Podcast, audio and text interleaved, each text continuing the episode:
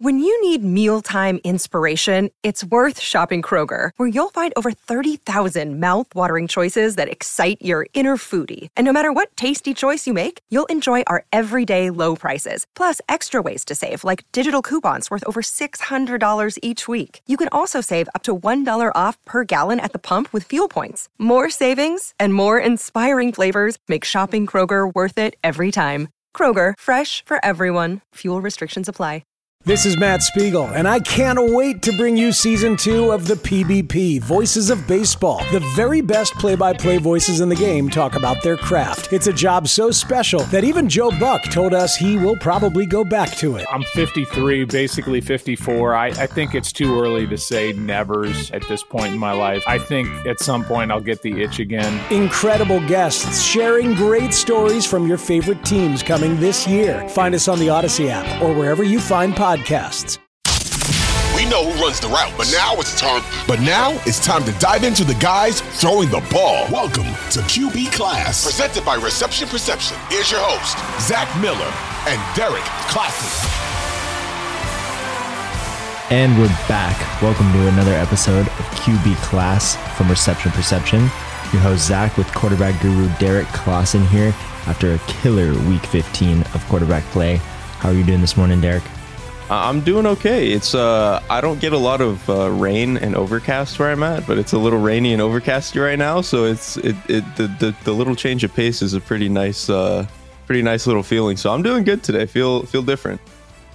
I haven't uh, been outside yet today, so it, it might be. We're not too far away from each other, so usually if right. you have that, that means it's coming my way sometime soon here. Well, let's hop right into it, man. Uh, we got two banger quarterbacks to kick out today. Um, heavy hitting teams, playoff contenders, Super Bowl contenders. Um, but we're going to start off with the Detroit Lions quarterback, Jared Goff. Was an early week game on the slate. Um, that one of, part of the Saturday trio of slightly underwhelming games, in my opinion. Um, but we had Jared Goff, Detroit Lions, taking down the Denver Broncos. This was kind of a situation where the Lions had been kind of falling for two weeks straight. We'd seen them show a lot of weakness after heading off to a crazy nine and three start for them, but they beat the brakes off the Broncos. Um, so tell me what you saw out of Jared Goff in that game onto the road to to just killing the Broncos on that Saturday game. This was listen. I've I've watched a lot of Jared Goff in my day. I, I, I watched everything he did with the Rams. I've seen every every snap he's played with the Lions. This is maybe the most Jared Goff game I've ever seen. Like it truly captured the essence of everything that he is, um, in, in, a good way. Like it, it, was one of those like good games for him. Overall, his adjusted accuracy was seventy uh, point one percent, which is not bad by any means. It's not great either, um, but you know he was doing a good job. The thing is, almost all of his his successful throws were over the middle. Like in the one to ten yard area, he went nine of ten which um, you know we typically ascribe Jared Goff to throwing a lot of those digs and, and, stuff like that, but when they're ripping slants on time and he's actually pretty good at getting to shallows, he's actually gotten better this year about getting to check down. So like in that area, he's actually pretty good, um, especially you know because throws over the middle are easier when you're in the pocket. And he's always in the pocket because he's Jared Goff. Um, but then, you know, as you can imagine, in that 11 to 20 yard area over the middle, you know, between the numbers, five of six, dude was just dig routes, crossers, seam balls, just pinning them on people. Um, and they were doing a really, really good job of, of, getting guys open. Like there was one that Sam LaPorta, um, they lined him up like Travis Kelce, like split out as the X to the right. And they were like, all right, bud, go run the drift route in, into that 11, 12 yard range. He ran it perfectly, and Jared Goff absolutely spun it into a really, really tight window. And like that to me is the quintessential Jared Goff throw. And he, he's really good at those. And they did a good job of of getting those open. And the thing, the, the reason I say that this is like the quintessential Goff game is that the Lions were able to get into his comfort zone because of how they ran the ball. They ran the ball for like 160 yards or something in this game. They were just murdering a Broncos defense that hasn't been able to defend the run all season. And so what that did for them is they were able to constantly be under center. They were able to constantly be in favorable down and, and distances, and they were able to constantly use play action, obviously off of their run stuff. Half of Jared Goff's 34 attempts in this game were play action. Half of them. 15 of them were under center. Like they were just everything looked like a run play until it wasn't. Um, and that's really where Jared Goff does his best because he's very comfortable uh, turning his back to the defense and just ripping throws over the middle. Um, and he's really good at those. So I just feel like th- this was just the peak. When you imagine what a good Jared Goff game looks like, it's you literally can't script it any better than what happened against the Broncos. It feels like ages ago that we saw that Rams team with Jared Goff going to the Super Bowl. Like that feels like so long ago in my brain, and it's not that long ago. Um, but but we saw in that game like he, he wasn't able to get it done like this, um, and and I don't. I don't think he's changed too much as a quarterback over the years, but I do think he's gotten better. And I think a lot of your charting kind of speaks to that, to where he's comfortable in this offense. Like you said, and what quarterback isn't comfortable after their team rushes for and like I did check to 185 yards against the Broncos in See, total team it. rushing. um, but yeah, I mean that's what the Lions do well. I mean they they run the ball extremely extremely well, and we saw the two weeks prior to this game. We saw the Lions get out of sync. We saw them like not being able really to run, kind of have to throw the ball more than they wanted to, and both Jared Goff and this passing offense seemed to be kind of like way out of sync, and we, we kind of saw that as a weakness. Speaking to your your stats here, Jared Goff in this last week against man coverage went seven for fourteen, but on zone coverage, fifteen for eighteen for a ridiculous eighty three percent, which is killer against zone. It's really great. Um, didn't miss those open throws, like you said, eighteen out of nineteen open throws, but his covered throws not so hot four out of 11. Do you want to maybe speak to that a little bit? Kind of what went into those, like you, those contested, those tight window passes? Yeah. I mean, the thing with Jared Goff is he has the arm talent to fit certain windows. And, and I say that very intentionally. He can fit, like I mentioned, the Sam LaPorta play earlier, where they're just running the, the, the drift route. He knows that he's throwing it. He knows he just has to beat the linebacker with some zip okay, Jared Goff is fantastic at that. He has the arm, he has the confidence, he has the timing, all that stuff. When you get into more man coverage situations, um, where I think we mentioned this on the show a couple of weeks ago, where sometimes you have to add some loft to the ball or, or something like that, or you kind of have to get a little bit more creative about where the ball needs to be and give it a little bit more of a feathery touch. Jared Goff just doesn't really have that. Um, and part of it is honestly because he's so long limbed and like he's kind of just an awkward thrower that it's a little bit tougher for to, him to to get, I think, some of the touch and control that he needs. But that's I think where you see a lot of Goff's struggles come up. And that's why to me it's so important to be in favorable down and distances and to be under center. Because when you're under center and it's second and four and the defense is going to want to play run, they're going to be in zone coverage a lot of the time because it's a lot safer against the run um, and, and all that sorts of stuff when you get into second and nines, third and eights, defenses are going to play man coverage. They're going to play you tight. And that's just not really how Goff wants to operate. And so, like I said, they did an awesome job of of kind of protecting him from himself and keeping him out of those situations. And to his credit, when he is in his comfort zone, eh, he can really ball. Like he he when he is doing the things that he's comfortable with, he really is. I feel like we've kind of seen a match made in heaven passer. on this line offense between Jared Goff and Amon-Ra St. Brown. Just feels like everything Goff does really well just lines up perfectly with everything Amon-Ra does really well. He's like really, really great against those throws across the middle. Amon-Ra's really good at finding those holes and zones across the middle of the field. It just seems like they have one of those connections that just works so well from player to player. It, it's fun to watch. I really, I do really enjoy watching the Lions team, which I hadn't said for like a long, long time. But when you have Jared Goff throwing for five touchdowns on just a Saturday, it feels like another day for them.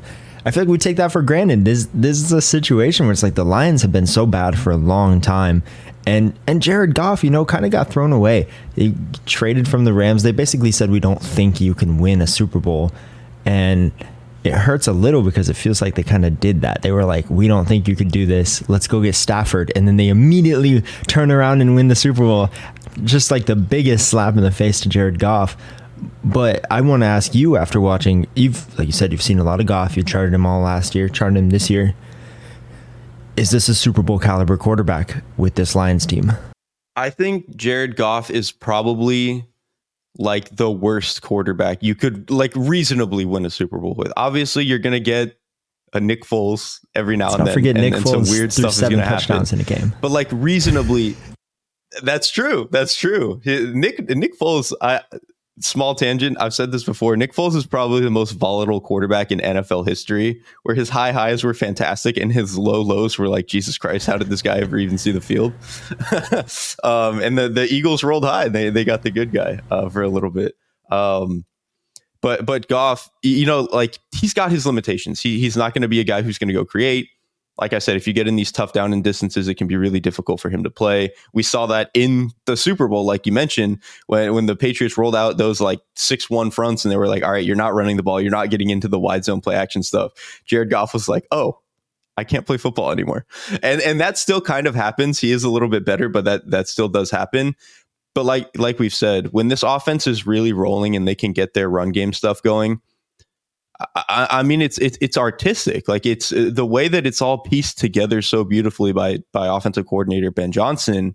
It's just imp- impressive to watch. And when they're really in the in their bag, Jared Goff, like I said, he has his issues, but when he's really feeling it, the arm talent is obviously there, and he's a very confident thrower when he's within his little structure. So I wouldn't like bet on the Lions to to get through the NFC, especially with the 49ers at the end of the road.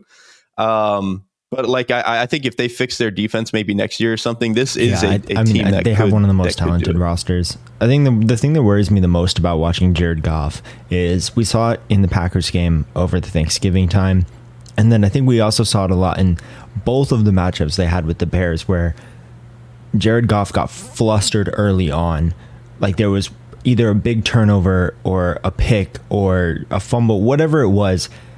It felt like as soon as he got out of sync, he stayed out of sync. Like he couldn't rally himself and get back in. Like you said, like he's really good when he's confident, when he's under center, when he's throwing, like when he's in that groove. And I feel like he just has this such a hard time getting back into that groove, which I feel like is a really bad sign for like a playoff quarterback. Like you're going to be going up against, like you said, the 49ers. They lead the league in interceptions. Like it's going to happen at some point in time like you got to be able to stay there and and he's obviously he's done that before like he's got back in the groove but i do feel like he tends to struggle to kind of get over those mistakes like that Yeah, he's a very snowbally type of quarterback. And this was true. uh, This was even one of my criticisms of him back at, at Cal, where it's just like if something starts to go wrong, it's like, ah, man, it's it, it might get out of hand. Um, and I think that's honestly a really important quarterback, uh, an important trait for quarterbacks to have. Like, I don't, I don't want to end up mentioning Joe Flacco every single week, but you watch Joe Flacco against what he did against the Bears, where he I thought it throws three over. picks in the first three quarters sunk some of them were just yeah i thought it was over just a bunch of weird interceptions dude comes back in the fourth quarter and is just slinging it and i don't think joe flacco is obviously a better quarterback than jared goff but joe flacco has that quality to him where he's like dude i could throw six picks in a day and i don't care if we can win the game in the, in the final quarter i'm going to go do it jared goff just like doesn't quite have that you kind of have to get ahead and let things continue to roll for him. And once they do, he can get, be kind of unstoppable. But you kind of have to get him there one of my favorite to, to really make quotes it work. i say as like a joke all the time but it was from kevin durant in the nba and someone interviewed him and was like you know like you you dropped like eight shots the other day like you went like one for 11 like do feel out of a groove and he just came back and he was like well when you practice as and you work as hard as I do, you're never out of a groove. Sometimes you just miss shot, like miss shots, and that's I feel like that's what you have to have. Like that's the Flacco is like, ah, three picks. I know I can do this. Let's just like roll through. And I worry Jared Goff just for some reason doesn't have that confidence, and I don't know why. Because he he really can ball out. He can have these like five touchdown games. He's got the weapons around him. Um, maybe just just got to get a little bit of that confidence up. And well, luckily he's in a coach in an offense that just oozes like extra confidence. So there's some some around left for Jared Goff to pick up. You would hope so. We'll move to the next so. the goat. Speaking of goats, um, we got Patrick Mahomes on the dock. We haven't talked about him ever on the show before. Uh, I don't think we've charted him at all this year. Uh, I vaguely even remember looking at his chart last year from 2023 because you just expect greatness from Patrick Mahomes at this point in his career. This year, statistically, hasn't been one of his better seasons. Um, and there's been questions around that, whether it's the supporting cast, the Kadarius Toney mishaps. There's been a lot of weird things going on with the Kansas City Chiefs offense this season, and I think that kind of like comes to fruition some weeks more than others. I watched some of this this Chiefs Patriots game that we just saw, and it felt like the entire game I was waiting for the Chiefs to lose for some reason. Like I was just so worried. It was like pick it was like interceptions or like weird mistakes and then the Patriots would rip off like a big play and it just felt like one of those games that was just somehow going to get out of hand and the Chiefs were going to end up losing. And small side tangent there. I do some sports betting and this year more than any other every time I look at Patrick Mahomes is like over under yards and it's like 299. I'm just terrified. I, I refuse to take that. Like every time I look at it, I'm like, okay, we got 70 to 100 going to Travis Kelce. Where the hell are the other 230 going to come from? Like every time I see that, I'm like, I don't know where the rest of those yards is supposed to come from. But he balled out in this game, and you said you got a lot to talk about for it. So I will get off my podium here and let you break down what you saw against the Patriots this last weekend.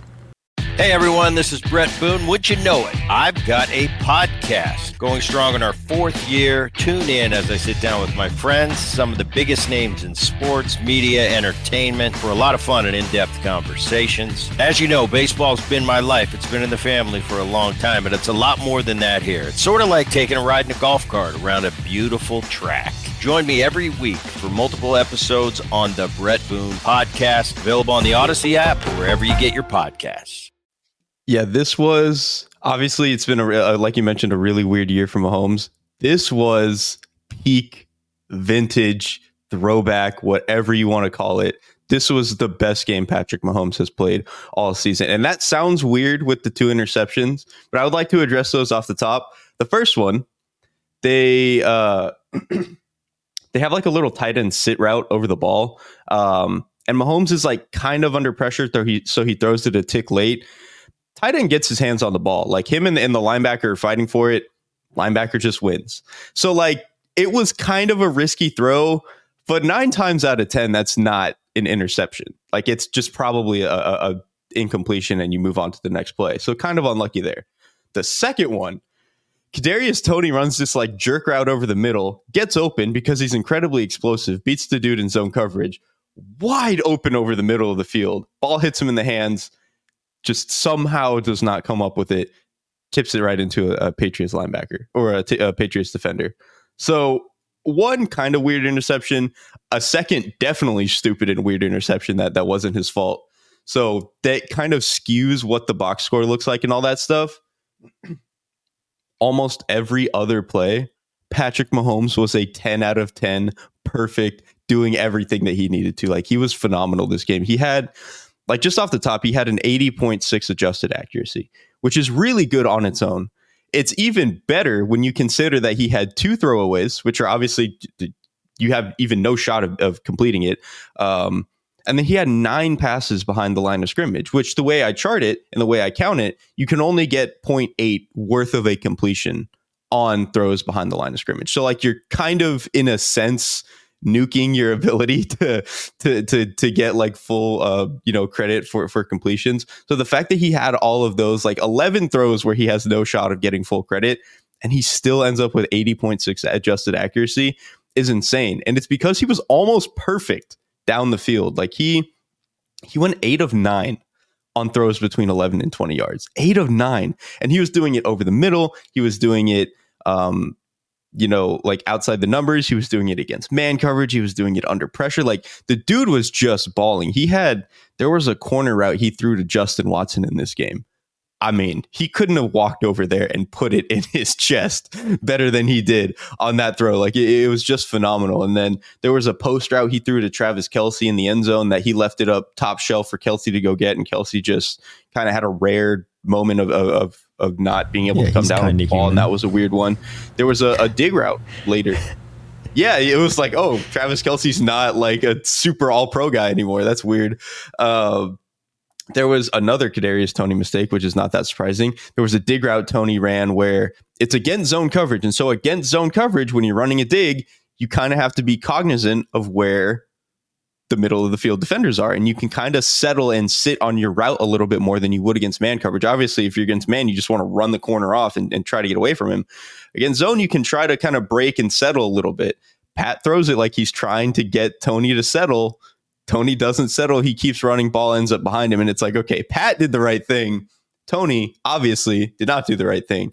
Um, and so to me, I'm still counting that as an accurate throw because the quarterback does the right thing, receiver just doesn't.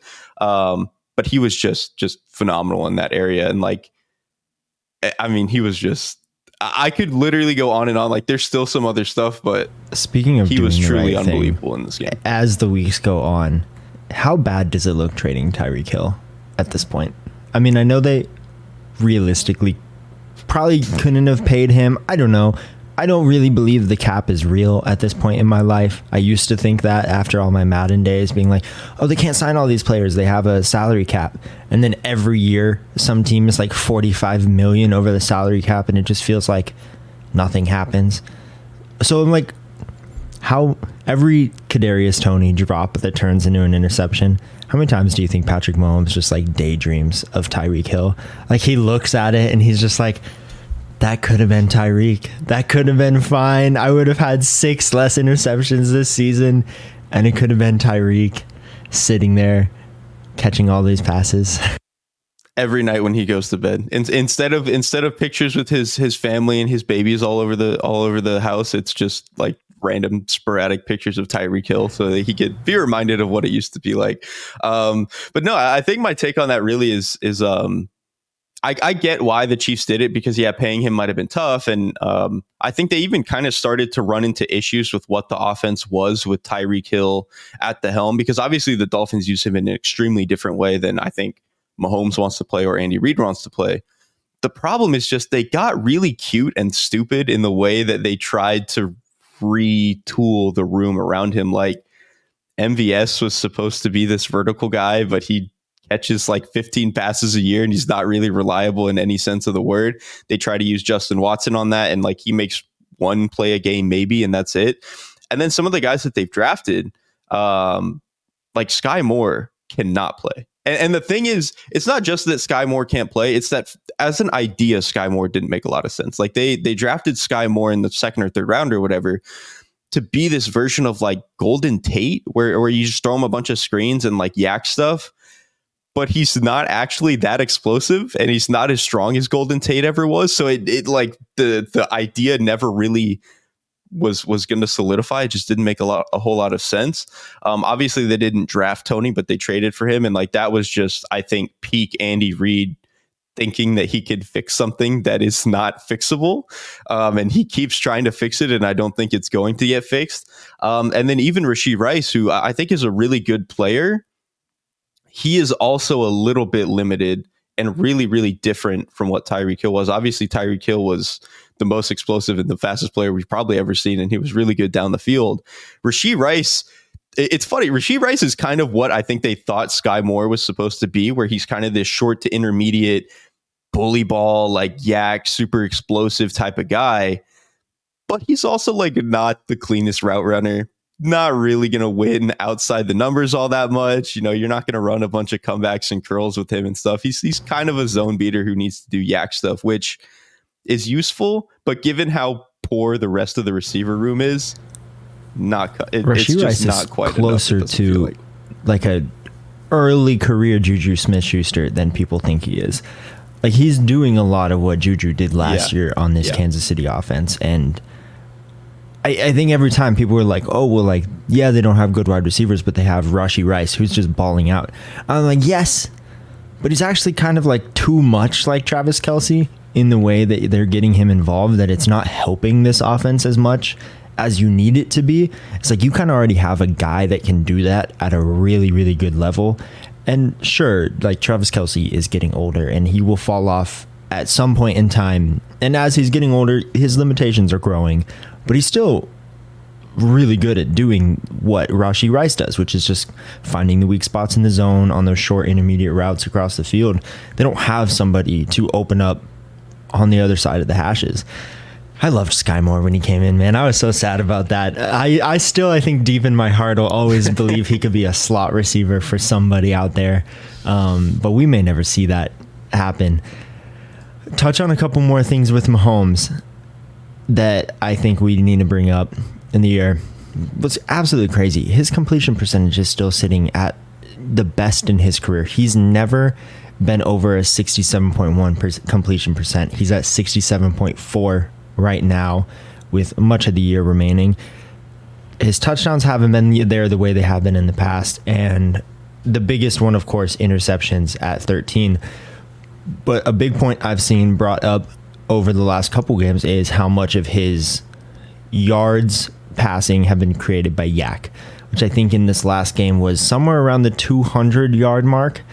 And of course, anytime you have a ton of yards created by YAC with the quarterback. It's it's almost like the Brock Purdy scenario where you're like, yeah, great screen roll through, but stats lie. We both know that. We break down stats all the time. You do it so well with quarterbacks. So I think you can explain this better than I can. But talk to me about why YAC from a quarterback standpoint can vary so much that you really need to look into where that YAC came from. I mean, I, I think Mahomes versus Purdy is literally the perfect example, especially this year. Like, I, I think this probably doesn't apply to as much to when the Chiefs had Hill because Hill did have these plays where he's catching a, yard, a pass 20 yards down the field and somehow does something crazy.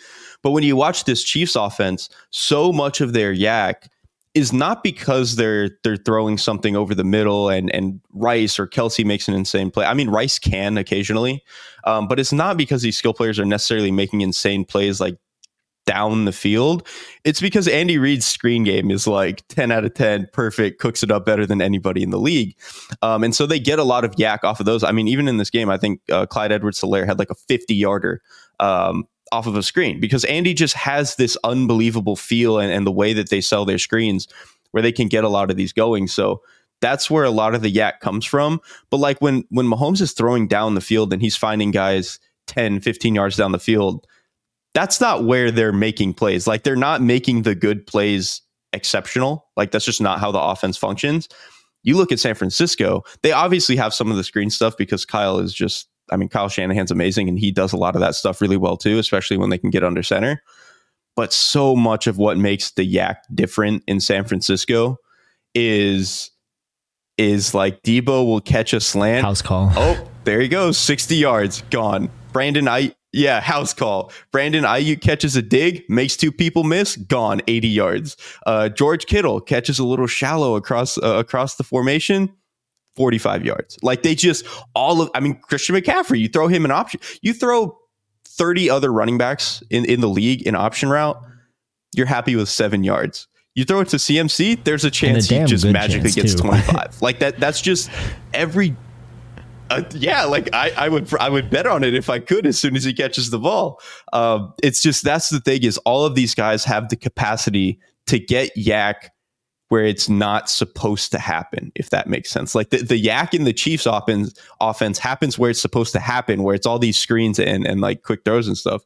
With the Niners, it's when they're throwing these passes down the field. It, it it actually reminds me a little bit of like we we remember when the Bengals in 2021 when they were throwing down the field a lot, but they also had a ton of YAC. Like Ja'Marr Chase was just catching balls 40 yards down the field, breaking two tackles and, and going 80 yards to the house.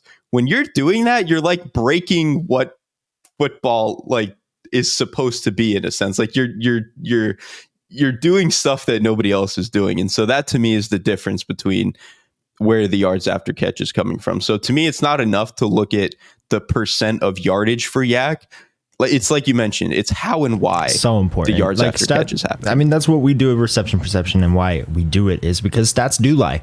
You can look at yards per route run or any of the like YAC or what you're seeing, and like they can lie to your face about what these stats mean. So that's why we're here. That's why we have the show, so you can tell the people exactly what's going on let's move on to the off script part of the show. My favorite part here. We got a couple minutes to go off. Uh, we saw a Monday night football game last night that personally devastated me because I lost multiple playoff matchups in my fantasy leagues based off of Drew Lock's late game heroics, and uh, my girlfriend lost her playoff match off of the last pick, like the very the toe tap pick cost her her matchup by 0.76 no. points. So that uh that hurt. It was a rough night in our household. Um, but importantly, out of that matchup, we saw the Seahawks win 20 to 17, and it brought up a question that I, I, you have been asking throughout the season. I have thought myself um, that this Eagles passing offense looks out of sync. It doesn't look like what we saw last year under Shane Steichen um, from that really, really smooth passing offense. AJ Brown dominating, still having a fantastic year, but things look out of sync. Is Jalen Hurts good? Talk to me. Is he okay?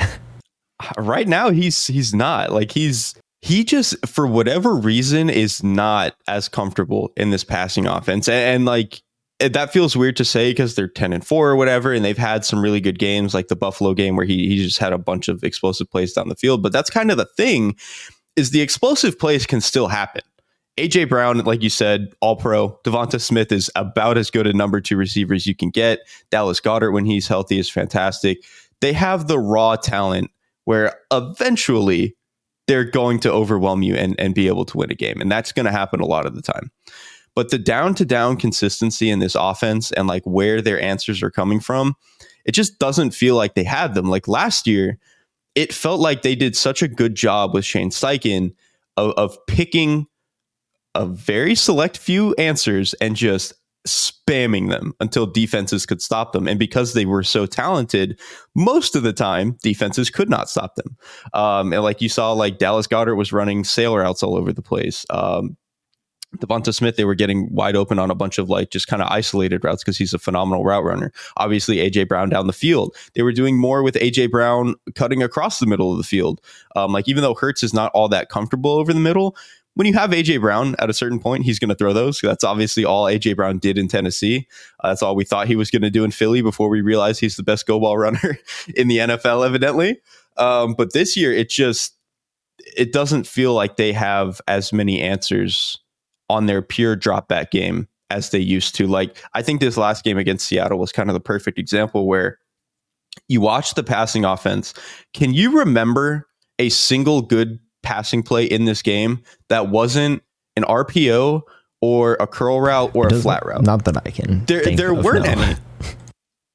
yeah, like there were none, and that's obviously like an extreme version of of what the problem has been in in, in Philly this year. They've had better moments and better games than that overall, but in general, that's kind of the issue: is that the the passing offense when they're doing anything outside of like the the super basic the or you know the super basic quick game stuff or some of their RPOs, they just don't have answers. They can't get activated over the intermediate part of the field, especially over the middle, which has always kind of been a problem for Hurts, and I think is becoming more of an issue again as he's gotten really deeper into this season. So. I think Hurts is better than he's playing right now. I think I think he's playing below his level, but he is just not seeing the field very well right now, and he's not comfortable with what they're doing. And you're even seeing him bail the pocket a lot more than I think he used to because of that. I think he's just kind of going a lot of one and done where he's like, okay, first guy's not there. I'm going to go do something, which that's just a hard way to live unless you're Josh Allen. and even Josh Allen doesn't and, do that yeah, anymore. And, and, Josh Allen does also what we're seeing from Jalen Hurts now, where Josh Allen's always kind of been a little turnover prone. That's just part of his game. You know, he's like, if I throw yep. two picks, it's fine because I'll come back and throw three touchdowns. That's that's part of the Josh Allen deal that you get week in and week out. But that was not a Hurts deal. He had never broke 10 interceptions in a season until this year, and he's already at 12. We're in week 15 now. He's at 12. His previous high was in 2021, where he threw nine, and that was his sophomore year. Like the first one, where we were like, is this guy really even like a franchise player? And 12 interceptions to 19 TDs is the worst ratio he's had of career. The rest of his stats are kind of lining up to what he's done before. You know, like you said, he's not that different of a player. But we're we're just seeing the decision, like not the decision. He's just not as comfortable. This passing offense just clearly isn't doing what it did, you're seeing either either an AJ Brown game or a DeVonta Smith game, or sometimes it's a Dallas Goedert game.